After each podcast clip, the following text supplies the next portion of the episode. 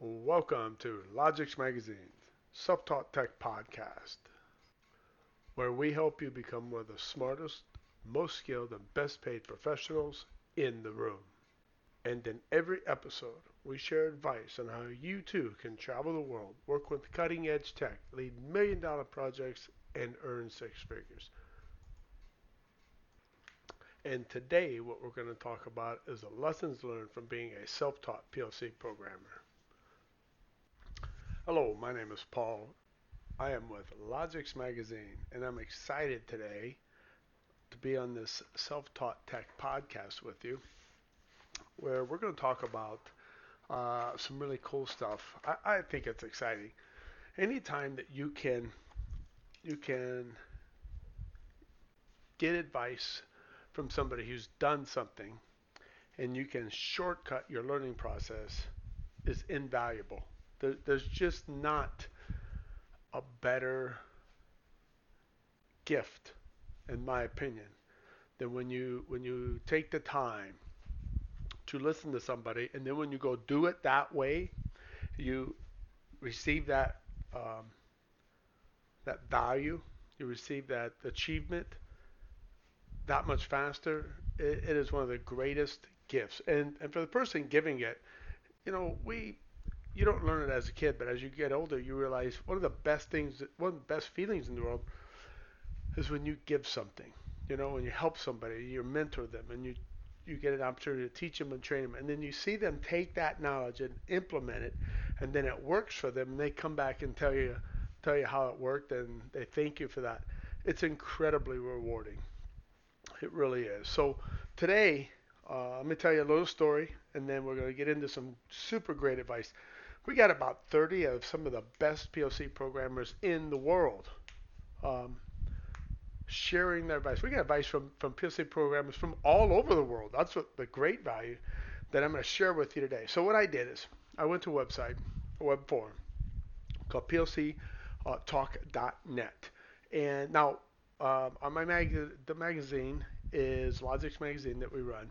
It's a new, it's a new enterprise, and uh, so um, uh, being the, the founder and the managing editor, I kind of thought it was it was time to introduce the world to Logix magazine. Now we we don't have a ton of content on there yet, and uh, so I was kind of hesitant about um, introducing it to the world, but it was time.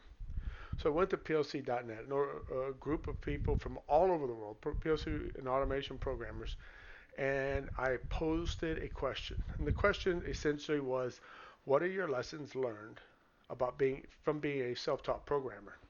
Um, and I didn't know what kind of response I was going to get. Um, I didn't know if because because they would read the question, they would read my my question, they'd probably go to the link or the website and take a look at it and say, hey, this is good, this is bad. And so it was my first introduction uh, of the website, the magazine, online magazine, to the world. So I was a bit apprehensive, but I thought this is something I, I, I want to try. And what I said was, um, I, I, said, hello, I run a small online magazine called Logix Magazine, online website. Um, anyways, I'd like to write an article about the lessons you've all learned uh, from being self-taught PLC programmers. I'm aware that all, not all of you are self-taught, but for those that are, I would appreciate your opinion of what a newbie needs to know. Thanks for your input. And I got some awesome feedback. Uh, it was it was I was very ecstatic about it. And that's what we're going to talk about today. I'm going to share those those golden nuggets, those beautiful pieces of advice. Now, granted, these professionals gave of their time. If you don't listen, if you're trying, well, let's back up. If you're trying to break into the industry, and you get advice and you don't listen to it, you deserve every bad thing that's going to happen to you. These are golden pieces of nuggets. Some of it, you're going to say, well, I kind of know that. It's no good knowing it if you don't do it. Sometimes you got to hear something 10 times, 20 times, and then it sinks in and you're like, mm. you know, I went and did it and it worked.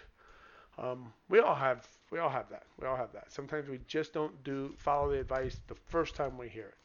Um, so I, some of this stuff's worth repeating and repeating and repeating because it's got we got to get through your your thick skull sometimes.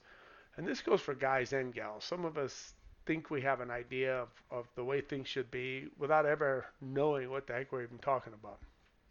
Uh, so I hope some of these points, um, you hear them, you hear them again and again, and some of this stuff's really, uh, it's interesting. It's really cool. Some some things you probably never would have thought of.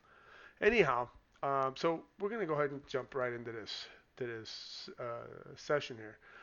So uh, genius training. That's the uh, the uh, identification of this uh, lifetime supporting member and moderator. His reply, this, this person's reply, uh, says to find resources that will help you. PLCtalk.net and YouTube are great places to start.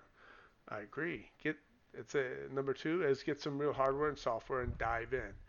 I agree. You can again you can't just learn programming just by the software. If you're going to do it in the real world. Now, I, I just had lunch with a good friend of mine who worked at engineering firm that I worked with a couple, uh, I guess over a year ago. And they actually have some, some young guys right out of college who are just doing programming. But me and this other engineer um, feel that without hardware experience, it makes your, your prospective future, uh, you know, a lot less than what it could be. So um, it might work for this while they're at this engineering company, but if they move on, um, not having the hands-on experience with hardware, uh, it's going to be much. It's, it's kind of holding you back. But every place is different. Everybody has their opinions. Number three was study the brand that will help you the most accomplish your goals. If you have a bunch of AB hardware at your work, learn AB first. Number four, before you start programming, write the project out and ID all the I/O that you will need. So I think that was that's a great nugget right there. If you can walk up to a machine and you can get all the I/O and you can build that program, you're probably going to have 70% of that program written with with the inputs, the outputs, and a large percentage of the outputs, your back checks, your faults, your messaging, all that stuff. 70% of any program right off the bat if you can identify the I/O. And I'm not necessarily talking about your analog, but just your discrete I/O. Being able to understand that that machine and get all that captured and get it into your program and build that program. You'll have 60 to 70 percent of your program built immediately. Then you save the other 30 percent of your brain power um, and your resources and your time for the more compl- part, complicated part of your program. Very important as a beginner, especially. Um, number five, uh, if safety is involved, get help.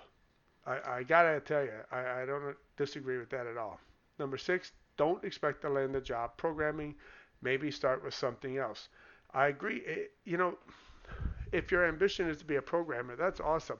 But don't look down at the opportunity to start out getting a couple years building control panels, doing troubleshooting, doing field work, whatever it takes. Learn as much as you can as along the way. It's just going to make you that much better.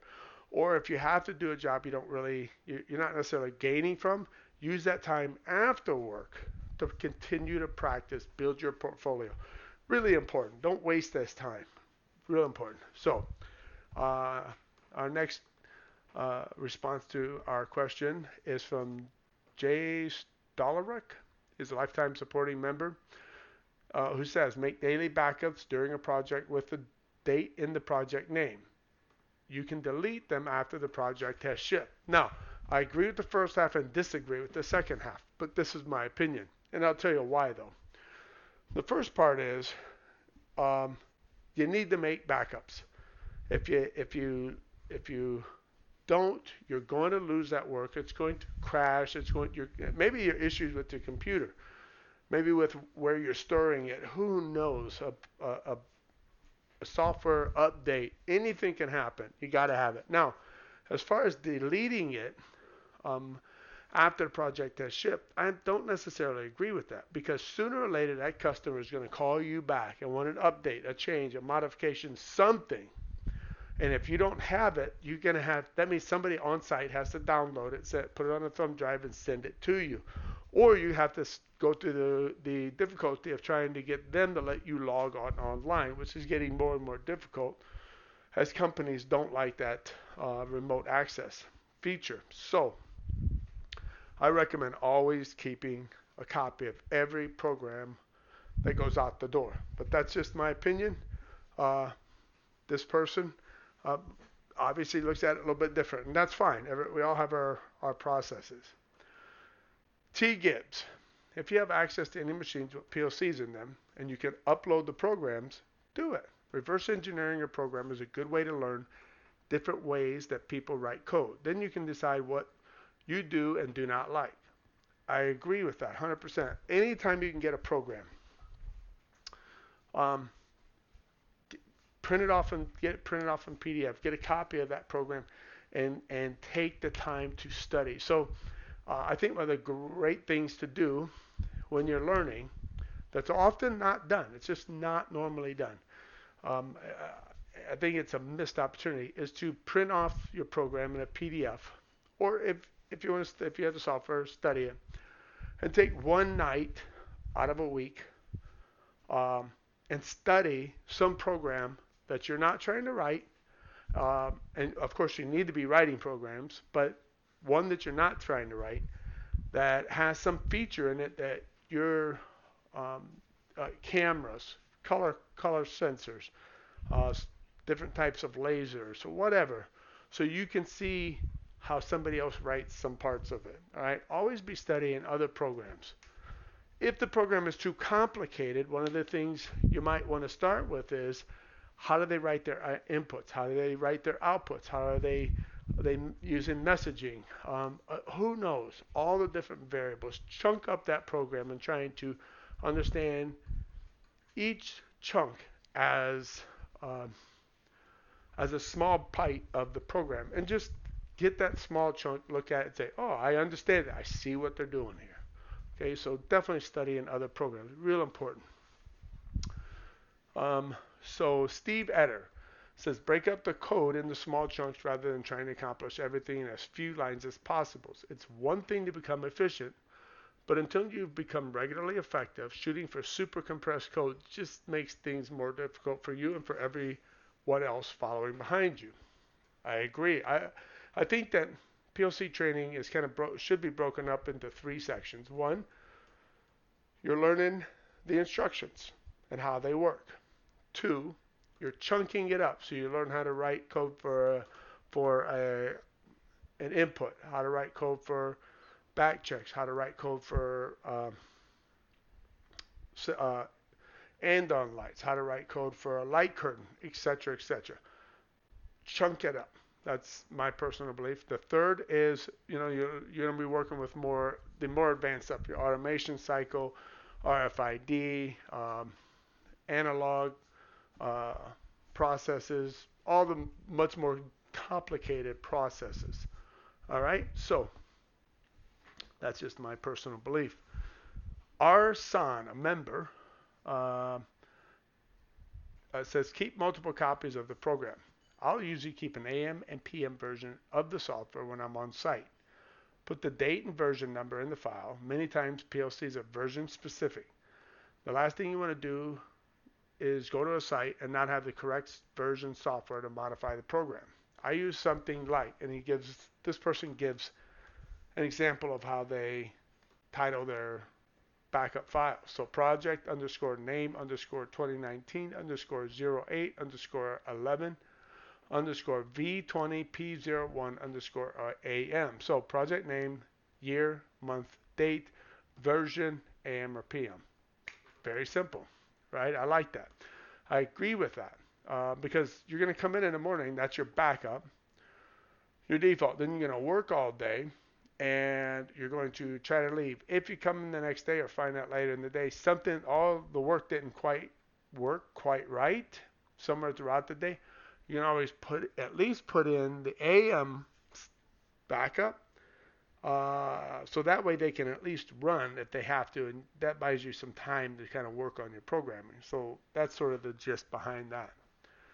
All right, Don Chadich says hi. This person's um, a lifetime supporting member from Ireland. Uh, no matter how long you're at it, never be afraid to say, I don't know, but I will find out. How did you do that? I got that wrong. I think I need to rewrite that. That's very clever. I wish I came up with that. That was not my idea. I saw it in another program. And do you know your idea is better than mine? Read and help that is read and help that is out there.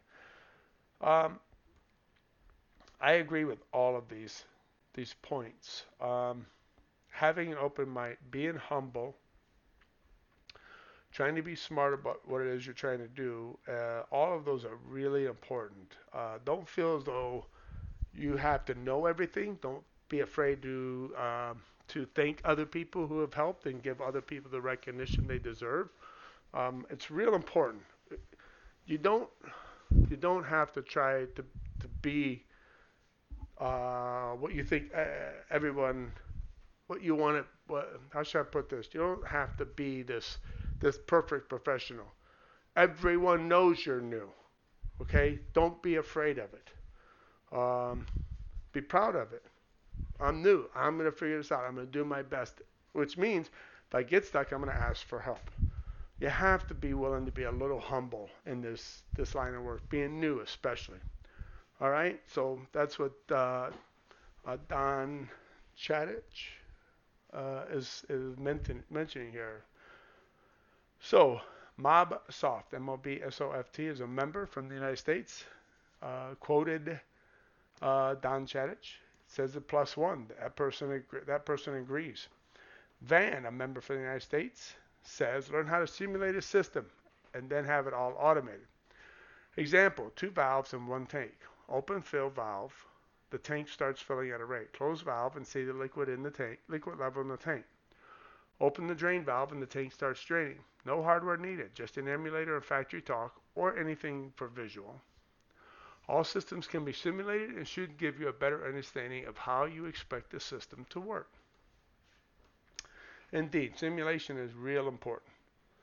Uh, J. Zerb, USA, member. When you get frustrated and think that you're not going to be able to accomplish something uh, up to your own personal standards, walk away, take a breath, and zone out for a bit. Usually, when you come back to it with a better mental attitude, you see see things different. You see things that you didn't see before, and you can walk, work your way through something much faster. Never program something in a cool way that only you will understand months or years down the road. Just because you can do something a certain way doesn't mean you should. Mendancy, from the U.S. member, says, be sure you understand the process, you are trying to control before you try to write code to implement it. Totally agree. Um, uh, here, the next post is, is how I thank all of the above for their contribution. Harry Ting, a lifetime supporting member from the U.S., gives a plus one to Donna Chad- Don Chadich. Uh, Fire Joe, U.S. member, uh, for me, first and foremost, is get as clear an understanding that you can of what the end goal is. But don't be afraid to change it to better suit your needs. Once you know the end goal, break it down to smaller pieces and tackle them one at a time, knowing that changing one piece will likely change another. But that's okay, as long as the end goal meets the end meets the goal. Second, play around with the technology every chance you get. Think of an idea that sounds like it would be fun to do and do it. Early on in your PLC career, I start early on in my PLC career, I started using them at home for Halloween and Christmas displays, and what I got out of that was one, I'd blow the neighbors away with regards to cool displays, and two, I have fun learning new things you can do with them.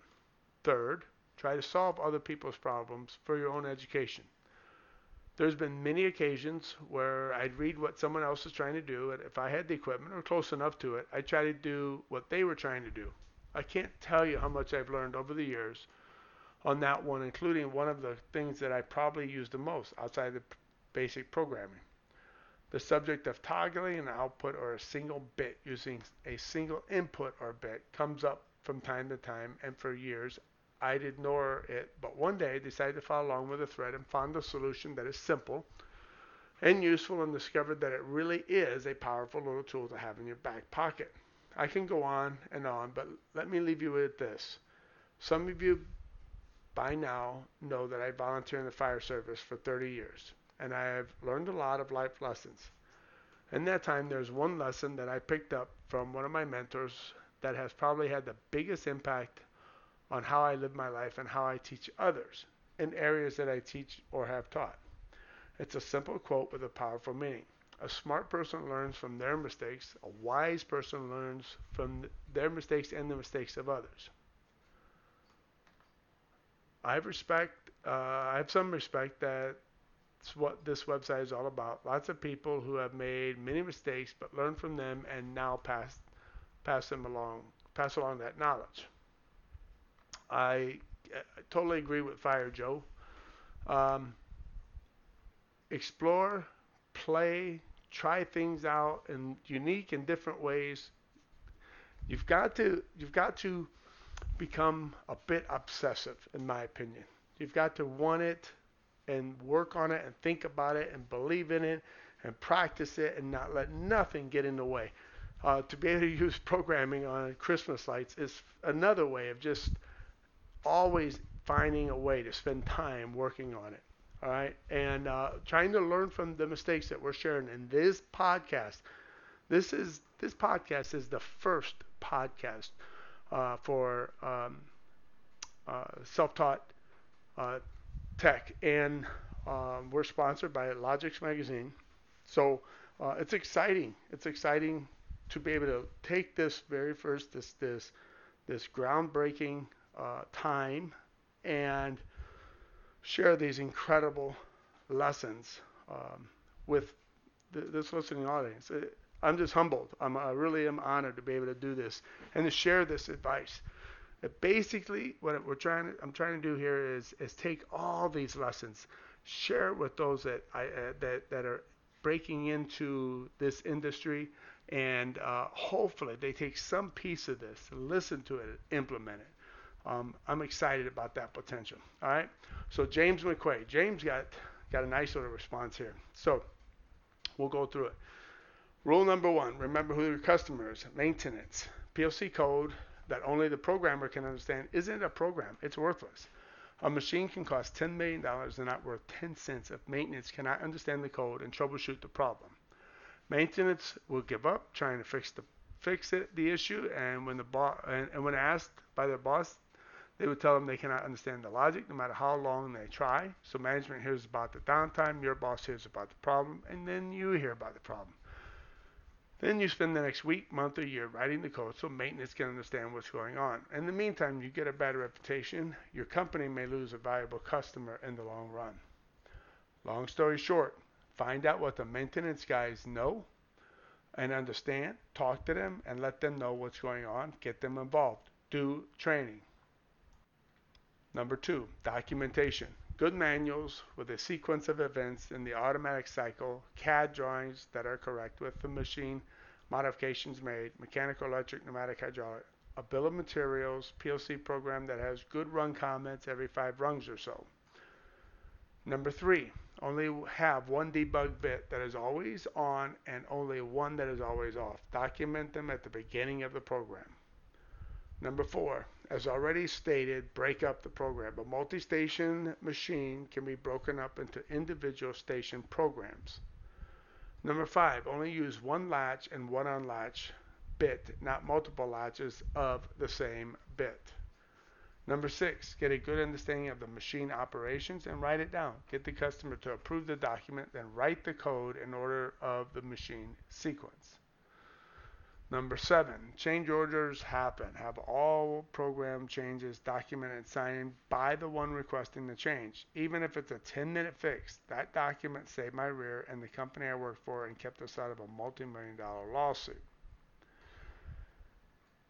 I, I agree with that uh, wholeheartedly. Document, document, document. Your get out, I call them my get out of jail free documents. When when those changes are are requested, here's what's important. All right, those changes are going to sometimes to come fast and furious. Okay, sometimes there's just going to be a little change.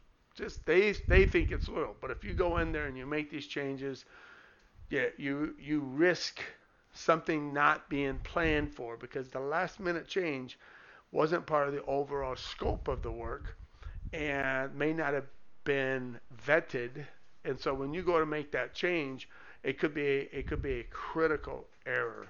Um, and I'm not talking about a bit, but some some significant change on your scope of work is critical to make sure that that um, uh, you have that. Hey, I made this change. Here's the whole scope of that change.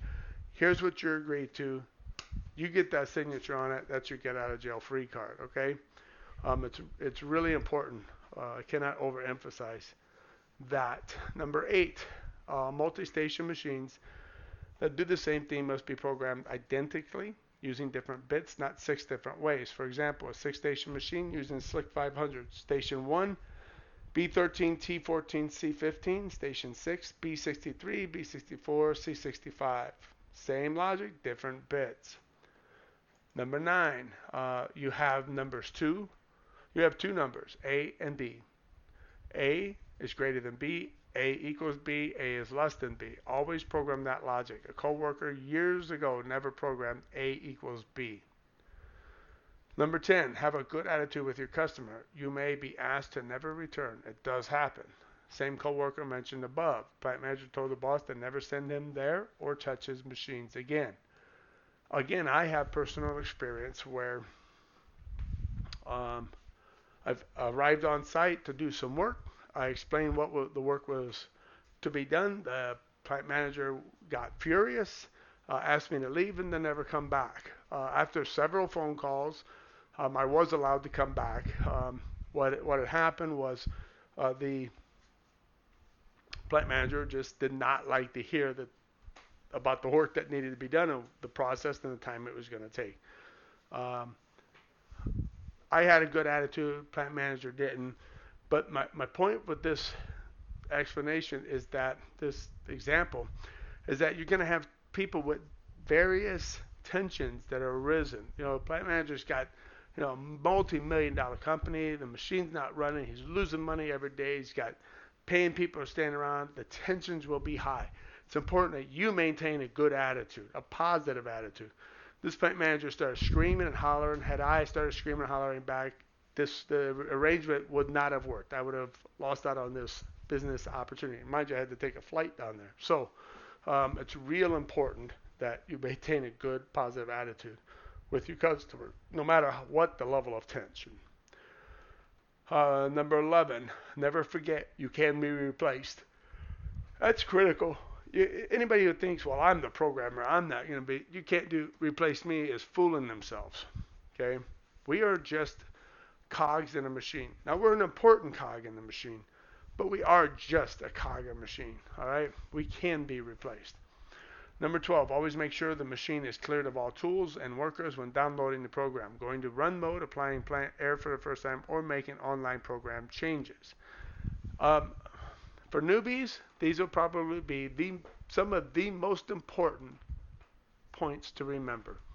Um, before clear all tools, all workers, everything when downloading the program because once that program, once that machine goes uh, to run mode, um, it could react in an unpredictable way for a dozen different reasons. Okay, some of them are uh, might be entirely mechanical in nature, but you're integrating a lot of different te- uh, systems, and all it takes is not uh, appreciating uh, the the energy, the stored energy, in any one of them, or the or the metrics um, for any one situation, and for that machine to move could could or tools to to vibrate as that machine comes alive, um, goes into possibly retracts into home position, whatever the case is. Loose tools has caused damage to people and machines in my experience. Um, I've seen it done both times, both ways. So very important point there. Um, number 13, uh, if you ask what if you can ask, what if this happens and you don't have an answer, plan for it. So that's critical. Try and part of our job, huge part of our job is conditional programming. You know, um, if this condition happens, if this condition happens, if this happens, if this happens, if this happens, this happens, we program for it, we plan for it. Okay? So, number 14. The program in the PLC is the master. Don't assume you have the correct copy of your PC. Make a backup of, up, backup of your PC program. Upload the program to your PC and make a copy. Keep lots of backups so you can go back to your starting point if necessary. As mentioned earlier, backups, backups, and backups. Um, and again, you're going to learn very soon, very quickly, uh, that you may not have uh, in your PC, you may not have the, the most correct copy. Um, and what I mean by that is, even if you've installed the machine, you program it, you go away, you come back a month later, you go to work on the machine, or a week or two days later, you never know who they have, a, who else they've had in there doing whatever type of additional editing or program modifications that you don't know about. Okay, so it's real important. Again, get that AM uh, upload. Now you have it, and then you got to take a little bit of time to study it and sure do a uh, program to program comparison. Now you know where you stand, and then based on the work uh, work you do at the end of the night, the PM, make another backup. Okay, it's just good procedure. That's what's being uh, suggested here. All right, um, number 15. Uh, don't forget about Bubba. He loves to change things and never tell you or anyone else he did. That is exactly what I was telling you. Never know who's going to make what changes. All right. Uh, Jack's GTO, a U.S. member. Just because a PLC will do structured text or flowchart programming doesn't mean you should use it. Keep in mind, uh, if you're programming a machine that will must will and must be running when you're not there that the poor electrician has to go online may have no idea what the higher level programming is or how to troubleshoot it. You don't want any 3 a.m. calls because they can't figure it out. I've been programming ladder logic for 35 years. Listen to this 35 years. And have never had a customer say, I must use higher level language. But all of them said, uh, all of them have said not to if asked. So real important. Um, Gene McCormick is quoting Mendelsohn. Uh, be sure you understand the process you're trying to control before you try to write the code to implement it. Exactly is what uh, Gene McCormick says. Pat Naturalwave, U.S. member. Last minute changes can lead to problems. Um, yes, I, I, was just talking about this the other day. So uh, you're packed up. You got your your your laptop all closed up, you got your tools packed up, you spoke to the leadership on the floor, you went and talked to the plant manager, you're ready to go, you're ready to go out the door, and somebody stops you for a quick 10 minute update, a quick 10 minute change. Pull out the laptop, you hook up, you make that change, you pack it all, say your goodbyes, you know, you get in the car and you're gonna you're gonna drive to the airport and, and you got a flight out. Boom. You're down the road five miles, they call you, your last minute change screwed something up last minute changes they they can they can break you um, i can just tell you from my own personal experience they can cause you a great deal of trouble. So be cautious of that. Do your due diligence. And don't be afraid to take that extra time. Reschedule your flight. Do whatever. If that if, if that edit is that important then most certainly give it your due diligence. Because if not, you will be flying back out to fix what you what you did. Okay, and that ain't gonna go over well. So will XFMR, so will Transformer lifetime supporting member from the U.S. quotes James McQuaid and all 15 of their uh, that person's uh, James McQuaid's uh, suggestions. Uh, from my view, my point of view, this is the best advice yet. Bubba. so uh, great stuff there, James McQuaid, and all 15 of those suggestions. Um, uh, Cardo Sosea, Cardo Sosea is a member from Great Britain, United Kingdom, quotes James McQuaid. Remember, your customers' maintenance um, and states. Does this mean that the program's running aircraft, cranes, marine vessels, and all sorts of equipment that only a program can understand are worthless? Personally, I disagree with this approach. Basically, meaning uh, what Carlos Sosea is saying you can't always just write a program for maintenance. This is what I'm getting out of it. So Carlos Sosea continues by saying, I know full well it's a trade off between price and functionality, which maintenance departments would be glad to pay. But they don't get a say in it. But ultimately, there are plenty of examples of systems operating where the user doesn't look into the processor code to understand a problem. We should aim to do that as much as possible instead of starting from the assumption that the user will just plug in a laptop and have a look at the code when the machine stops, as that is a surefire way for them to actually have to do that. So uh, I totally agree with Ricardo Sosea.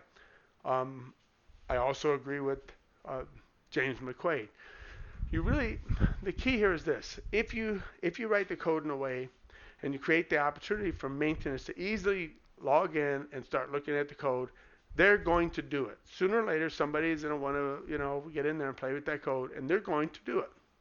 That's not necessarily a good thing. The best, in my opinion, the best program is one which nobody has to get back at. It just works. However, um, you run that risk of writing a program that works from an engineering perspective. It's professional, it's well thought out, it, it meets the needs but it's so complicated that when that time arrives and a maintenance professional needs to get in there and doesn't understand it, then you could have that problem. So it's it's about understanding the end user. So James McQuaid is is right in that respect. It does come down to understanding the end user. So Jessica Richards, member from USA, um, basically said they love to listen to the lessons. So Jessica Richards, I'm writing, I'm, I'm putting this in a podcast just for you. Um, not entirely, but you know, getting this out to you. So we're recording these lessons. I, I thought about how to do this. I'll take these lessons. We'll write some articles. I'm going to take them and compile them into a podcast so uh, we can we can everyone can benefit from a lot of different ways. All right. K. Wade, a member, um, says um, that this person agrees with the um, uh, project file pro, uh, naming protocol, you know, project name, date, year, um, version, uh, etc. So they, they agree with that. Um, K. Wade makes a comment again uh, that they must respectfully disagree with Rule 5 for specific uses. My implementation of sequence FSM state machines uses multiple set, reset, latch, unlatch instructions. They are, however, located or how they are, however, documented sequence state memories. For generic purpose control, I agree with Rule 5. And Rule 5 for James McQuaid was only use one latch and one unlatched bit, not multiple latches of the same bit. Okay. Uh, K. Vogel. U.S. member says, read the manual, expect the unexpected, and handle errors elegant, elegantly, and use timers wisely. Cheers, Ken. Very, really very valuable. Uh, simple, uh, but important.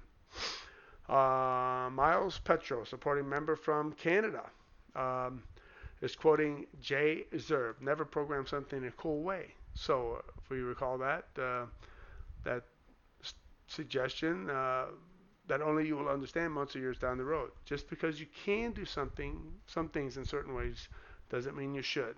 Uh, Miles Petro says this is an important one to me.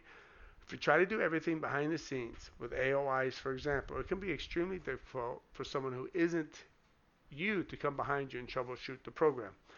I will tell you this much.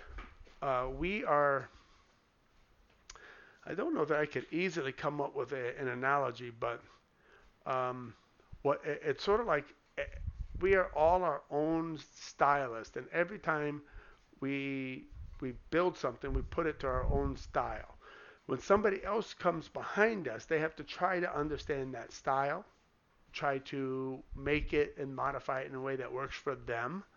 And that process continues every time somebody else comes up behind them, behind the, them in a program. So, because there's no there's no universal standard. Every engineer and tech will write their programs in the way that they think it should be written to get the job done. So it it becomes very difficult at times when you go eh, behind somebody. You can expect challenges on uh, trying to understand what they're doing and how they're doing it because there's so many different ways to write a program. I once heard that writing program is so individual, so unique that you can literally uh, tell who wrote it because it, their code writing is like a signature. So, um, and you got to kind of figure out what that is they're doing and how they're doing it. So the simpler you can make it, keep things out front is what Miles Petro is China state, and I can understand that that being a great suggestion. Harry Ting. Oh, also, aren't we all self-taught in some way? I'm sure many of us had formal college education plus vendor training here and there, but this is one profession that one has to do some learning on our own. Also add this one. Be cautious about making assumption on an area just outside your base expertise. In that regard, always try to widen your area of expertise.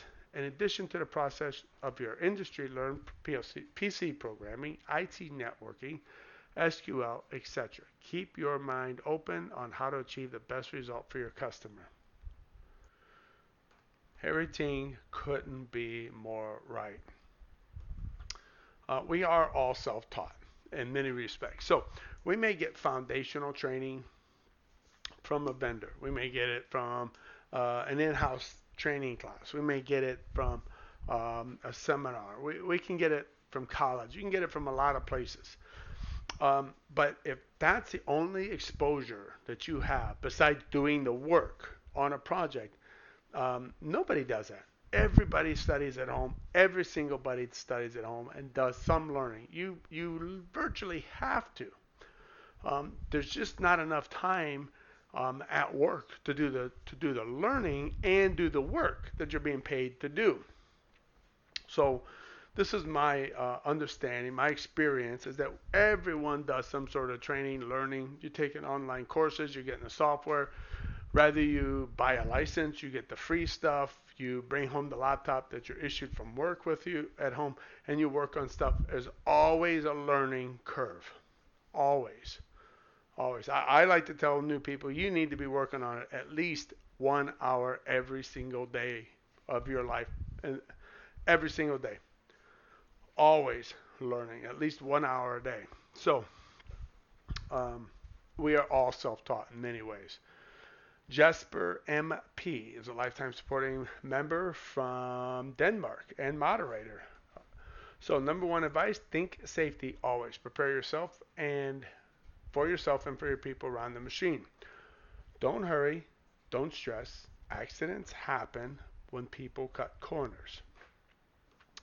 When running machine, the guards are possibly not in place, for example, cordon off the area, be, but be very careful about starting dangerous movements that you cannot visually see from the position you are in.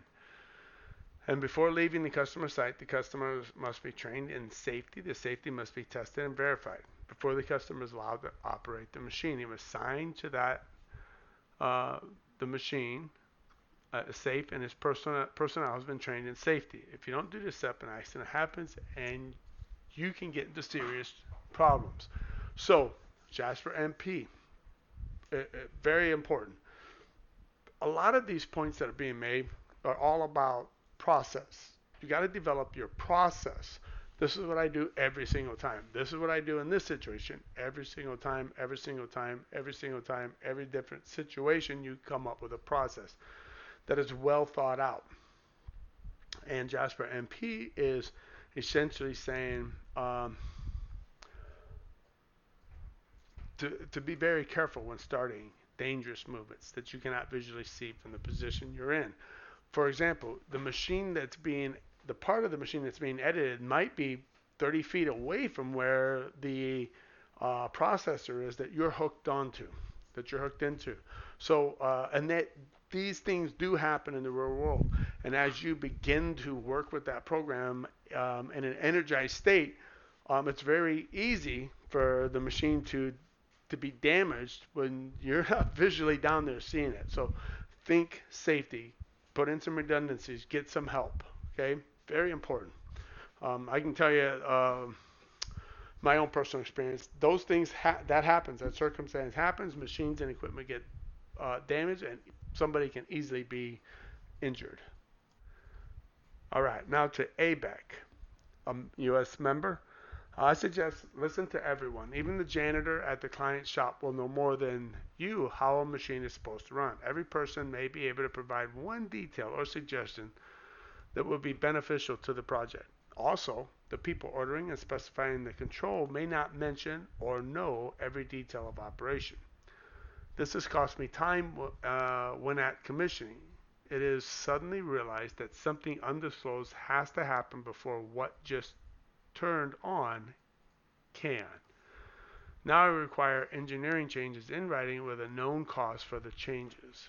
So, here again, we're reiterating uh, rather the last minute or or after the scope of work has been written and you're deep into the project and you discover that you need to make some changes. So let's get that change order. Let's get it signed up. Get the scope of work written. Get it signed off for. Very important. Um, and then listen to the people who are there. You know, believe it or not, the the the, the janitor. Um, I I can't. I'm trying to remember if I know somebody that this has specifically happened to, but it just seems so obvious that a I know this is this situation's happened where the janitor used to run that machine maybe for 20 years. Then they went into janitorial because maybe they got hurt, injured, injured, whatever. They took a janitorial job. That janitor might actually be the most knowledgeable person about that machine in the entire plant. So never underestimate where you can get incredibly useful information. All right. So James McQuaid making another comment. Um, uh, Carlos Hosea, the instances you referred to are very specific, and I agree that those are written for the programmers. Um, I'm talking in general terms of the average maintenance person. Most do not understand function blocks, Grafcets, sequencers, mass moves, etc. K Wade, Rule 5. I had a 750 program, rung program written in RS Logix 500 for Logix 5 1500. There were 18 latch bits for a B13 colon 2 slash 3 and 24 unlatches for that bit throughout the entire program with 8 subroutines. Add to that, there were 12 error conditions that would set the bit. When the program faulted, the bit was latched. I am in no way the smartest programmer in the world, but how can you tell where that bit was set? A co-worker and I spent a week trying to figure it out and ended up rewriting the program. Latches do have their place and I use them a lot when necessary, but this example is what I'm referring to.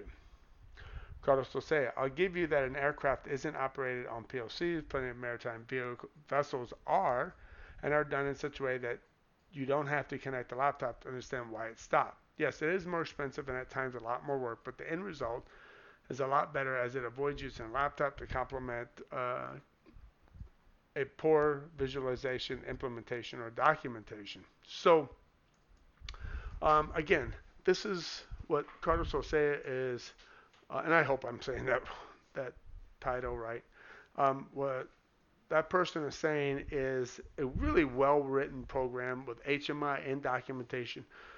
Um, often, really the, the goal, the goal for I would my piece of advice is or suggestion is that a goal for a PLC program is to never have anybody ever have to hook up a laptop to it, that it works efficiently. The documentation is is adequate, more than adequate, and the HMI gives you the power to, to make input modifications and gives you the, the adequate feedback. So that, in my opinion, is the ultimate goal for a PLC programmer. But in the real world, uh, that doesn't always work out that way. So, AA Beck uh, comments, what I would do is set 18 different latch bits with, bits with H, uh, XIC, all 18 to OTE, one bit that would trip the fault condition. Then you can tell which of the 18 latch conditions was true. Yeah, that's one way of doing it. Uh, James McQuaid responds to AA Beck. My coworker and I looked at the operation sequence and did just that. The existing program jumped around so much. We reviewed what I had programmed, and he studied it for a couple of days, discussed it again, and put the program in minor issues.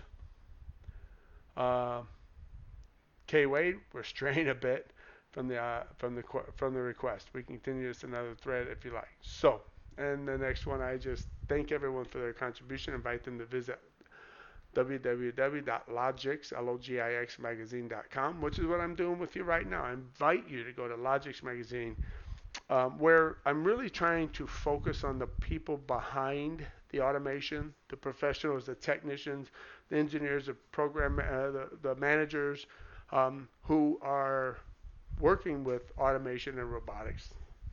Because there's a lot of places that talk about tech and teach tech, but they don't talk about the challenges to the people behind the automation. So that's really our, our focus there. And I invite you to go to go visit that that webpage.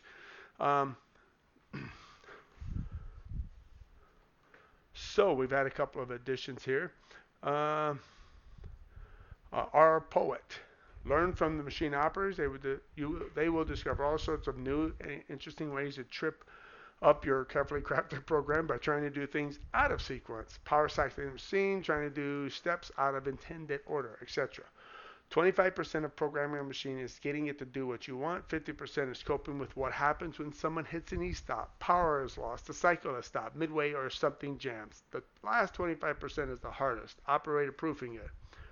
You will know the system so well that it's hard to break break it by being ignorant of what should happen. Let someone else try to break it. I guarantee they will.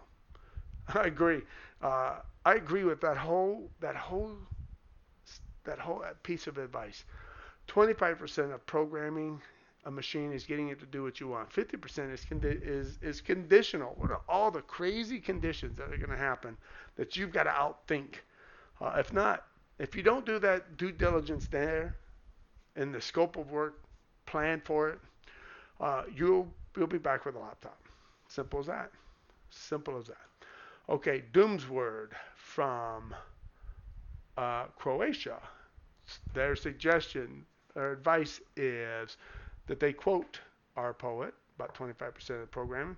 Also wanted to comment. Uh, they they're commenting. I wanted to write something similar to this from my short experiences like that. You write a sequence, make it work, and then spend three times more more time to make it fail-proof for all possible what-ifs. And then you can still miss some ifs. I agree. Sanchit, 9590, member from Canada. Whatever happens and however good the system and program design is, it always breaks. Apply KISS. Keep it simple, stupid. And get someone else to agree to agree that it is simple. It's always simple according to the main programmer. In simulation, always and always do do multiple cold starts and see if the program is still working as expected. Great advice, Sanchit 9590. Couldn't disagree. James McQuaid, quote, uh, responding to Sanchit 95 night. When I worked for an OEM before I left, one of the requirements was that we gave a copy to maintenance, let them study the program, and then we got together to discuss the program, its operation and sequence. By keeping them involved, they felt like this was their machine also and rarely got calls. And when we did, they really had a problem. Do I oversimplify PLC programming? Probably. Do I write a detailed document when a two page report would work? Definitely. Why? Not everyone in maintenance writes programs for a living. The documented the detailed documents is for the next guy they hire or a coworker who's never worked on that equipment before. Signed James. This is this is so true. I, taking the time to to this is all golden stuff. It's it's just so real. I'm I'm thinking back to all the different projects I've worked on where good documentation, going slow, working with the maintenance team, bringing them on board, uh, trying to build a program that would not need anybody to, to hook up a laptop into, um, and still trying to think of all the conditions, all the what ifs that could happen, and putting that into a program, critical. Um, again, a lot of this comes down to processes. Developing the process to write a good program, okay, and then having the habit to follow that each and every single time. So Salt George, a lifetime member from the U.S., uh, gives a plus one to Donna Chad Don Chadich. Um, Job 9000. An interface is like a joke. If you have to explain it, it's really not that good. Meaning, take extra time when creating HMI screens, alarm text, etc. It is time well spent. It, you know, something to, to look at and think about is um, simplifying your HMI program.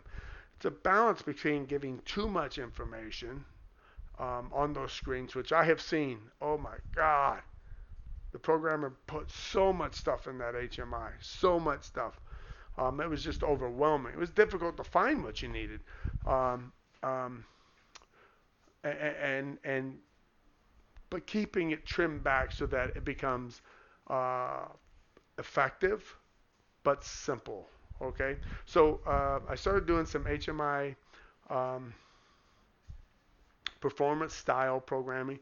So uh, I, I, did a little bit of that, and that's just kind of a, a, very a particular style of uh, of HMI build. But anyhow, um, it's it's a tight, it's a it's difficult sometimes on processes. It does take some some restraint not to give too much, but yet try and keep it simple. Um, it, it is a balancing act there. So.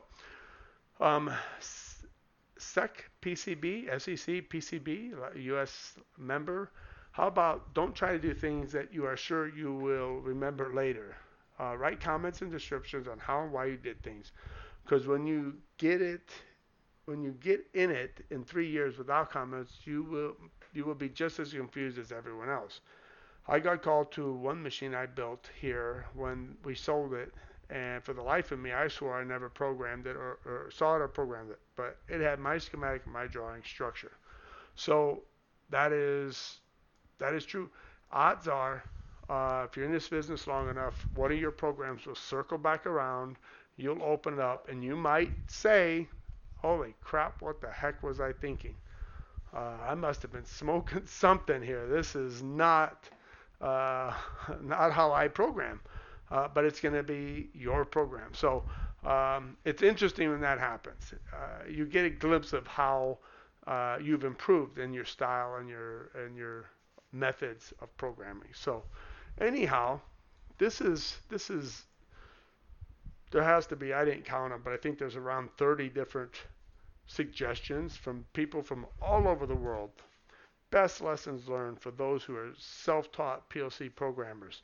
And like I said, everyone there, and virtually all PLC programmers, have a large percentage of uh, being self-taught, at home studying, um, trying to figure it out, studying uh, programs, uh, the PDF, the, the, the programs, learning the software, and, and, and trying to work their way around it. If you, hopefully you can take some points that I'm I'm thinking about, and you can kind of envision these circumstances, these conditions that have come up, and and uh, you can say, you know what, I see what they're talking about. I understand it. I hope that you can walk away with some interesting takeaways from this, because regardless, if you're in this business long enough, every single one of these points are going to come come to fruition. They're going to happen to you. All right. So good documentation, real important. I'll write an article upcoming taking this. You can read it. Maybe you know you have a, a um, some points, bullet points that you'll be able to, uh, to take away. Uh, this is really incredibly valuable uh, stuff right here for you. So anyhow, I hope you you enjoyed this podcast. Uh, it's our it's our uh, first podcast for this self-taught tech, sponsored by Logix Magazine.